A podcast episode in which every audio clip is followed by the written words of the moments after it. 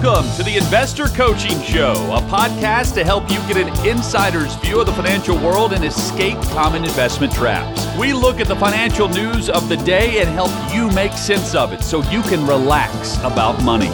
And here's your host, Paul Winkler. And welcome to the Investor Coaching Show. Paul Winkler, talking money and investing.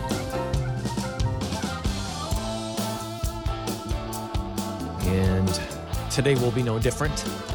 Why should it be different? I mean, you know,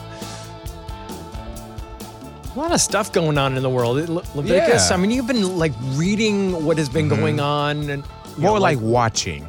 Russia, Ukraine, long-range missiles. You know, I was thinking about that on the way here. What? That... You know, when we talk, you know, how I talk about how 96% of market returns occur in 0.9% of trading days historically. Mm-hmm. So that works out to about less than two and a half days per year. Yeah. Give you all the stock market return. And you know, and now I was also talk about how you can't predict the future. You cannot figure out where things are going to go, when things are going to happen. Mm-hmm. And it's like this whole Russia-Ukraine thing has been dragging on for so long. You just kind of wonder, when is that going to break? Exactly. I have no clue. And you think that is going to have some kind of a major impact on world economics. Then you got China and Taiwan. Mm-hmm.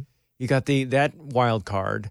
But then you've got the thing that, you know, everybody's talking about China, and, you know, it was all on everybody's minds, and manufacturing, and now it's India. That is the big thing right now, that India is actually looking like they are going to be the big manufacturing center in the world. I was reading that in The Economist. That's a large country. But do they have room? I think the biggest issue is having the know-how, and apparently they do. That part, and, you know, that's going to be a big deal. So, I'm fascinated with how things are changing there, and then of course now with the U.S., you know, with our control of our software out around the world, you know, it's like we have a little bit of control that I don't think most people really recognize.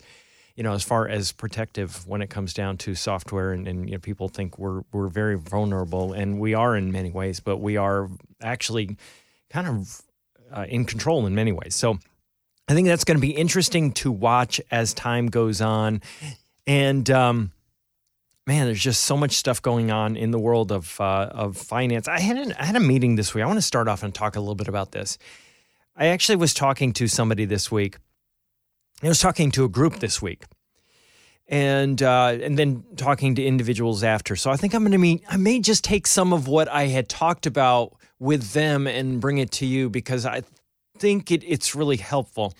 A lot of times investing confuses the crud out of them. I mean, it's just like, there's so much to know. I don't get all this stuff.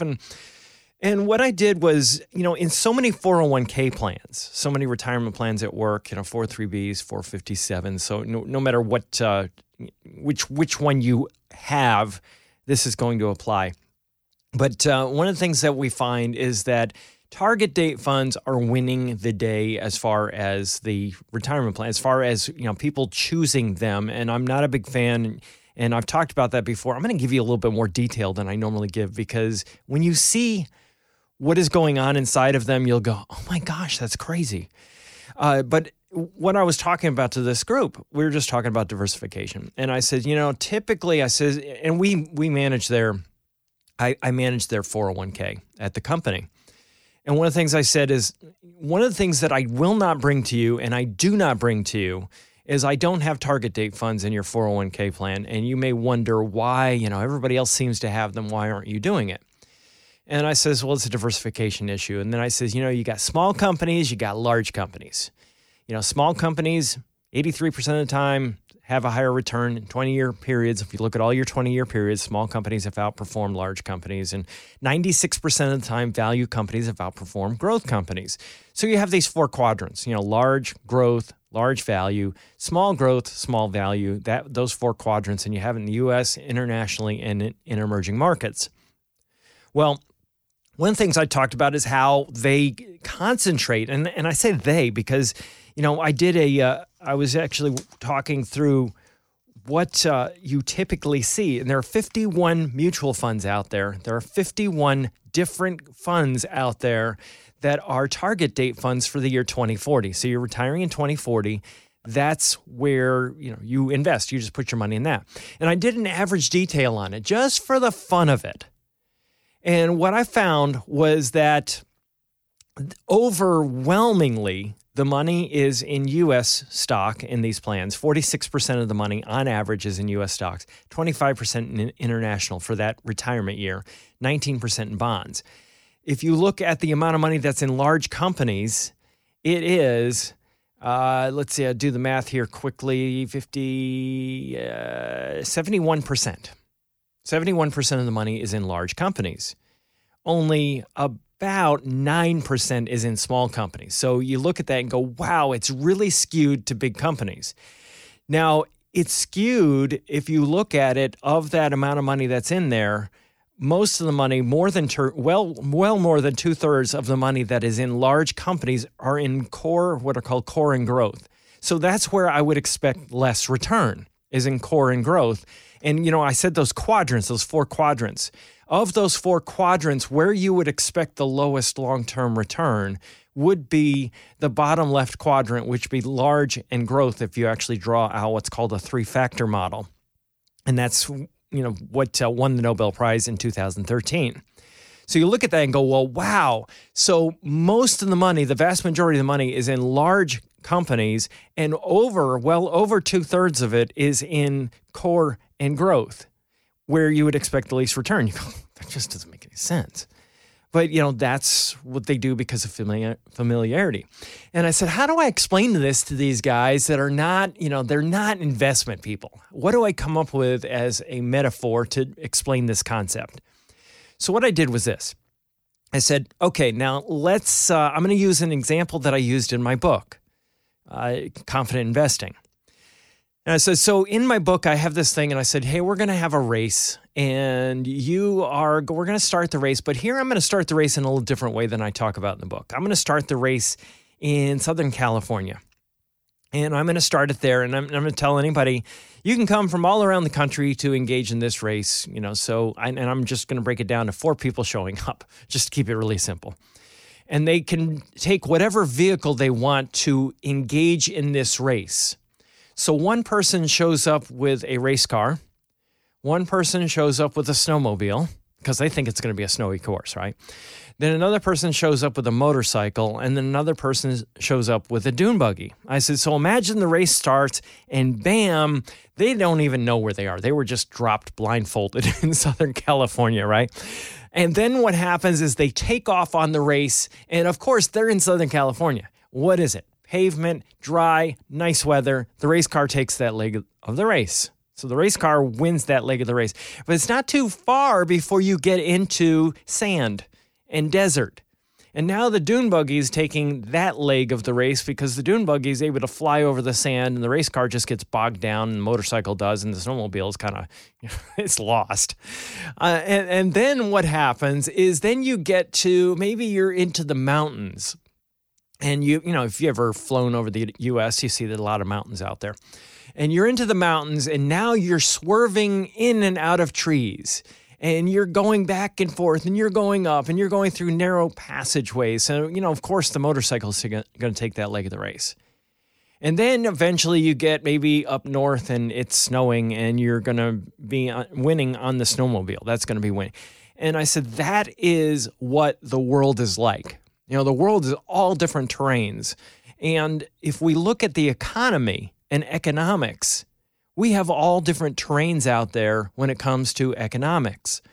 If you're a really big company, you're going to do well when economies of scale. And I use the example that I like to use of like Walmart buying thousands and thousands of hammers, where Joe's hardware store buys, you know, 6. And, you know, what happens is when you're really big, you can get price discounts and things like that. And there are benefits. There can be benefits to being big.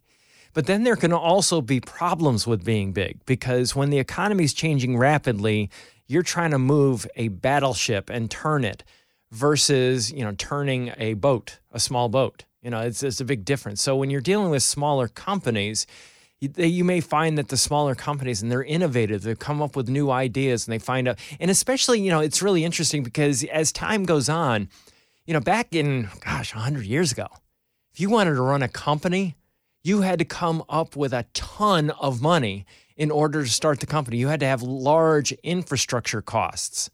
You know, so hence what would happen is it would preclude a lot of people from actually getting into a competitive business. Whereas now, I mean, good grief, you know, right? You can start a business with next to nothing in capital in a lot of different industries, you know, because there are infrastructure that you can use and borrow from elsewhere. And then, you know, you can kind of use computerized systems and you know, and integrate them into whatever you're doing. So, you know, you look at that and go, well, sometimes it's really, really great to be a small company. And then sometimes it's really great to be a value company. Now, a value company, you know, by definition would be a distressed company, but there are a lot of times they're stodgy companies. And, you know, when I say stodgy, I just mean that they're kind of old world, you know, they're not exciting. A lot of your growth companies are going to be your technology companies. And matter of fact, that's another interesting thing going on right now is AI, right? The talk about AI has been dying down a little bit. But there are some new things out there that are coming as better ways to use AI. So it's not that it's dying down, they're not using it anymore. It's what's happening. Some of the previous methods of using AI are starting to die off a little bit, and better methods are coming. And, you know, that'll happen. I mean, you look at it and say, if I can't trust something, I mean, I gave the example here on the show where I was actually doing research on something and found This article said, hey, this is the data on what you're looking for, and here were the articles that we pulled the data from, and here were the conclusions of the articles. And I went and read those articles, and actually I came to a totally different conclusion than what AI did. So, you know, as time goes on, you have to weed that out because nobody wants to use anything that will give them inaccurate information. And that's really what's going on. I think it was in The Economist or something like that. They were talking about how these new methods are coming in and some of these things are actually starting to happen. It's going to be the next interesting wave. Who's going to win? God only knows. Nobody knows really who's going to win and come back with something, the better mousetrap. But better mousetrap, somebody's going to come up with it. But anyway, so, you know, these value companies are more distressed. So what happens with those companies is that, you know, there are times when, you know, technology isn't moving forward. You know, like, for example, you go through recessions. Look at the 2000 market downturn, 2001 market downturn. Value companies actually went up when you had technology stocks over that 3-year period dropped down like 80%. So you wanted to own value, but the problem was that most people didn't own it because in the late 90s, all anybody could talk about was technology. And it was like, wow, look at the new stuff coming out, man. This is really, really cool. And by the way, that's also interesting when it comes down to, you know, government debt and government deficits. We actually went into a surplus during that period of time because there was so much economic growth in the late 90s. And it was the concern of the time, which every, you know, I tell people this and they think that's really weird. We were worried about paying off the national debt because we used the national debt as a tool to actually help control interest rates to some extent so that we don't go into these crazy, crazy growth spurts and then crazy, crazy downturns that, you know, used to plague us in the 1800s. You know, we used to have these depressions where commonplace. I mean, literally, it was, you know, the economic swings were terrible, and we don't see those huge economic swings today because they're, you know, that's part of the reason. As much as people pick on the Fed, they have been actually successful at helping control the swings to some extent. It's not a perfect science, though. It's a dismal science is actually what they call economics. That's normally what it's referred to. But anyway, so what happens is that those value companies can be absolute lifesavers, you know, when it comes to a market downturn. And then you've got small companies and, you know, smaller companies that are value companies. They have their times. I mean, man, you look at the past 20 years, that by far, that is the top returning asset category. When's the last time you heard somebody sit there around talk about small value stocks? They just don't. And yet, you know, when I'm investing and putting together a portfolio, that is one of the top holdings in the U.S. side of the portfolio that I would hold, and is the top holding in international portfolio. And why? Because it's where we expect greater return historically. You know, so you look at these target date funds and you go, well, okay, so they're not quite doing that. So I said, now here's what's happening. You got this race. And I want to go back to the race analogy. So you'll have times when, you know, when you have this race between this race car, motorcycle, dune buggy, and snowmobile, and there'll be times when it is just the economy is going to be snow and the snowmobile. So imagine you're investing money and you're betting, quote unquote, on any one of these vehicles. And if you decide to bet on everything on the vehicle that just had the best performance, which if you started the race out in Southern California would have been the race car, then you would have been really sunk when you hit the desert, right? Literally. You know, so this is what happens with investors is they get really excited about something because they hear about, you know, 3, 5, and 10 year track records, and then they jump on board, and then all of a sudden that thing falls to heck in a handbasket, and they're going, what hit me? And that is what we often find happens. I mean, target date funds were incredibly unpopular in 2009, 2010, 2011, even to like 2012. I found that they were very, very unpopular. And I was saying, you know, people would come in and I'd go, well, I'm glad you're not using that fund. We don't want to use that fund. We want to diversify better than that. We'll be diversified. And, you know, then what happens is you'll have these little spurts in time where large U.S. growth companies outperform other areas, like take this year, you know, where you have AI comes in. And then those companies that are artificial intelligence, those companies that are technology do well. And then all of a sudden people get all excited about them again. That's what's happening right now is people are getting excited about them again. And I think that could be one of those things they look back and go, oh, what was I thinking? And, you know, usually the problem is people aren't thinking. They're not thinking about it because they're just buying based on historic performance. Their instincts and their emotions drive them to buy whatever just did well. You know, so this is what we find when we invest is we want to make sure that we're really well mixed between these various areas, because there are going to be periods of time when one rockets up and another one doesn't as well. Now, another question that came up, you know, is asset mixes as we age. And that's one of the things that target date funds are designed to do is actually add more bonds as you age. But the big critique of them in the academic world is this, is that they add bonds too fast and too much. And the reason they tend to do that is because of investor psychology. There is this research on older investors, a really, really good article written by a securities attorney this week. I don't know if I've got it with me. If I don't, I'll cover it next week. But he was talking about investor psychology. As people age, what happens quite often is their cognitive abilities, like it or not, start to wane.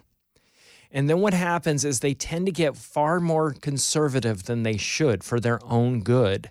And they're trying to protect themselves, and they actually end up taking risks that they didn't intend to take, which is not having enough equities in the portfolio. And then they have great inflation risk.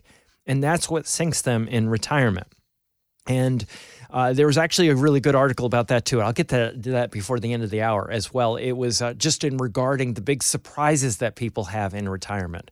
And one of them is how the portfolios perform when they're looking at market downturns, and how they run the portfolios down a lot faster than they thought they would because they don't take enough risk. They don't take enough market risk. They take too much inflation risk, which means they're investing too much in fixed income and bonds. But you know, I'm actually going to run.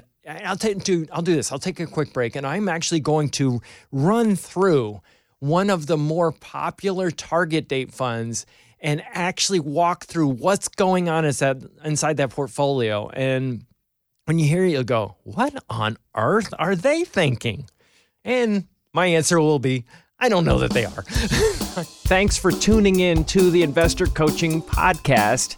Now, you may be one of these people that's been listening and realizing, wow, investing, there's a lot more to it than meets the eye, and financial planning, tax laws constantly changing, and recognizing that maybe you might need some help in this area, but you don't want just anybody to help you out.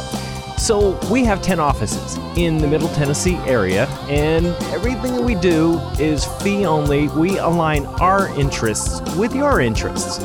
So you can get an initial 15-minute phone call with any one of our offices just by going to paulwinkler.com/call. That's it. Every one of the offices is run by somebody with 20 plus years experience. They're all degree planners. They all have academic backgrounds in investing, and you can get the help that you need. So if you want to set up a complimentary phone consultation, just go to paulwinkler.com/call. And we look forward to seeing you soon. All right, back here on the Investor Coaching Show, Paul Winkler here talking about the money invest. There it is. Okay, I found it. Right in mid-sentence, he finds the article he's looking for. Yeah, there it was. It was tailoring advice for the elderly brain was what it was. Yeah, Dan Sullivan, he's a securities attorney. Actually, he was in a documentary that I was in years ago, and it was on navigating the fog of investing. And he wrote this article talking about, I love some of his quotes in that documentary. It's like, He's cross-examining financial advisors, and he says, so, you know, what were you thinking? I was looking at the market, you know, and they would like blow up their clients' portfolios and you know, because investment advisors and managers and mutual fund companies routinely engage in market timing. And sometimes it's more egregious than others. But, you know, he would ask them, what were you looking for? You know, and it's like, and they're speechless. You know, they don't know what they're looking for. They're trying to time the market. They're trying to figure out when it's going to go down. But the problem is the market going down or going up is completely just random based on news that comes in. And you can't, if you can predict the news, you got it, but not exactly. But anyway, it says, as we age, brains undergo various structural and functional changes. And it is, the size of the brain actually decreases as we age. And both the gray and the white matter, those areas are impacted.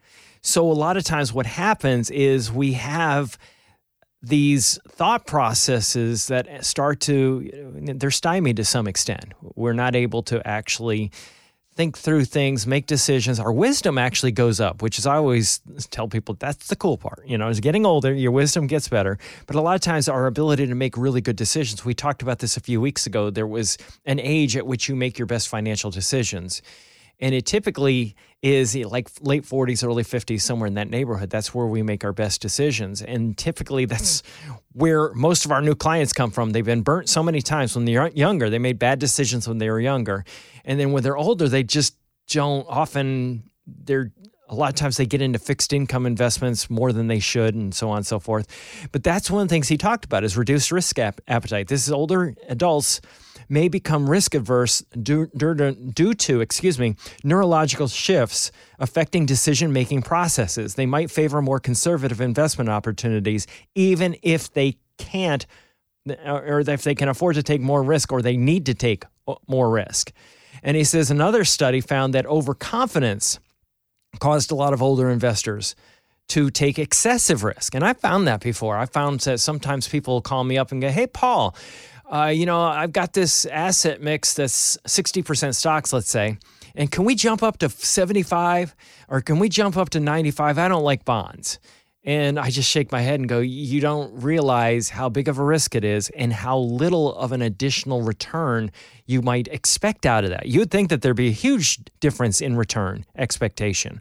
But the reality of it is it isn't that big. Now, if you're looking at 40, 50 years, your time horizon, that difference in expected return can actually turn out to have great impact on your accumulations. You know, because you take a 1% or a 2% return difference over a 40-year period, it's a big deal. But if you look at a person's life expectancy that's maybe, let's say 70, 75, something like that, the additional 1%, 2% return is not that big of a deal. But the risk is a huge deal. You know, so going and putting more money into stocks because you feel bulletproof is maybe not the greatest idea as you get older. And then you have cognitive delays. With processing speeds reduced, older individuals take longer to understand financial products and strategies. And that's the irony of it to me. That's one of the things he said in the article. The irony of it to me is that if you look at how they actually invest and what they're investing in, quite often it's indexed annuity products and things like that. Well, I find that the financial advisors selling the things, they're in their 30s and 40s, don't even really understand how they work. You know, they can speak the language, but when you really get down to market history and how it will affect the product based on design, and a lot of times they don't recognize that the products are put together based on what would have worked over the past 10 years, which is great if the past 10 years actually repeats itself. You know, it's great. Oh, what worked over the past 10 years perfectly is this investment strategy. And then they come up with a product that would have worked perfectly over the past 10 years. And then you go, well, next 10 years probably going to be a little bit different. I mean, there are different people in charge. The economy's different. The world's different. And yet they put out a product that would have worked in the past. But because most people don't really recognize how the products are put together, they fall for it. And then you have memory decline. And this is something that quite often what we do is have people, I use a lot of website work, where we're having access to investment things. And I have a lot of video work that I put online. So that if people forget things, they can go back and re-listen and relearn. And I tell people, you know what? It's just good to go refresh your memory on these types of things. And quite frankly, it's one of the reasons I do the radio show. It's because it's a way to get a constant reminder of why we do what we do, as investors, why we follow certain investment principles and what the logic is. And I use the news of the day so as to bring in news, but go, hey, look, this is how the news has affected the investment markets, and oh, isn't that interesting? It's kind of what we said 10 years ago or 20 years ago. Not that we predicted the news, but that we said this is what we ought to do based on how news changes markets. So it's all part of it. Hey, this is Paul Winkler. Hope you enjoyed today's edition of the Investor Coaching Show. You want to learn more about what we do, go to our website, paulwinkler.com. You can watch some of the videos there, and if you're not already a client, you can set up a free initial consultation. Until next time, I'm Paul Winkler, reminding you that I believe that more educated investors are more confident investors, and confident investors are more successful investors. Have a great one. Advisory services offered through Paul Winkler, Inc., an SEC-registered investment advisor. The opinions voiced and information provided in this material are for general informational purposes only and not intended to provide specific advice or recommendations for any individual. To determine what investments are appropriate for you, please consult with a financial advisor. Paul Winkler, Inc. does not provide tax or legal advice. Please consult your tax or legal advisor regarding your particular situation.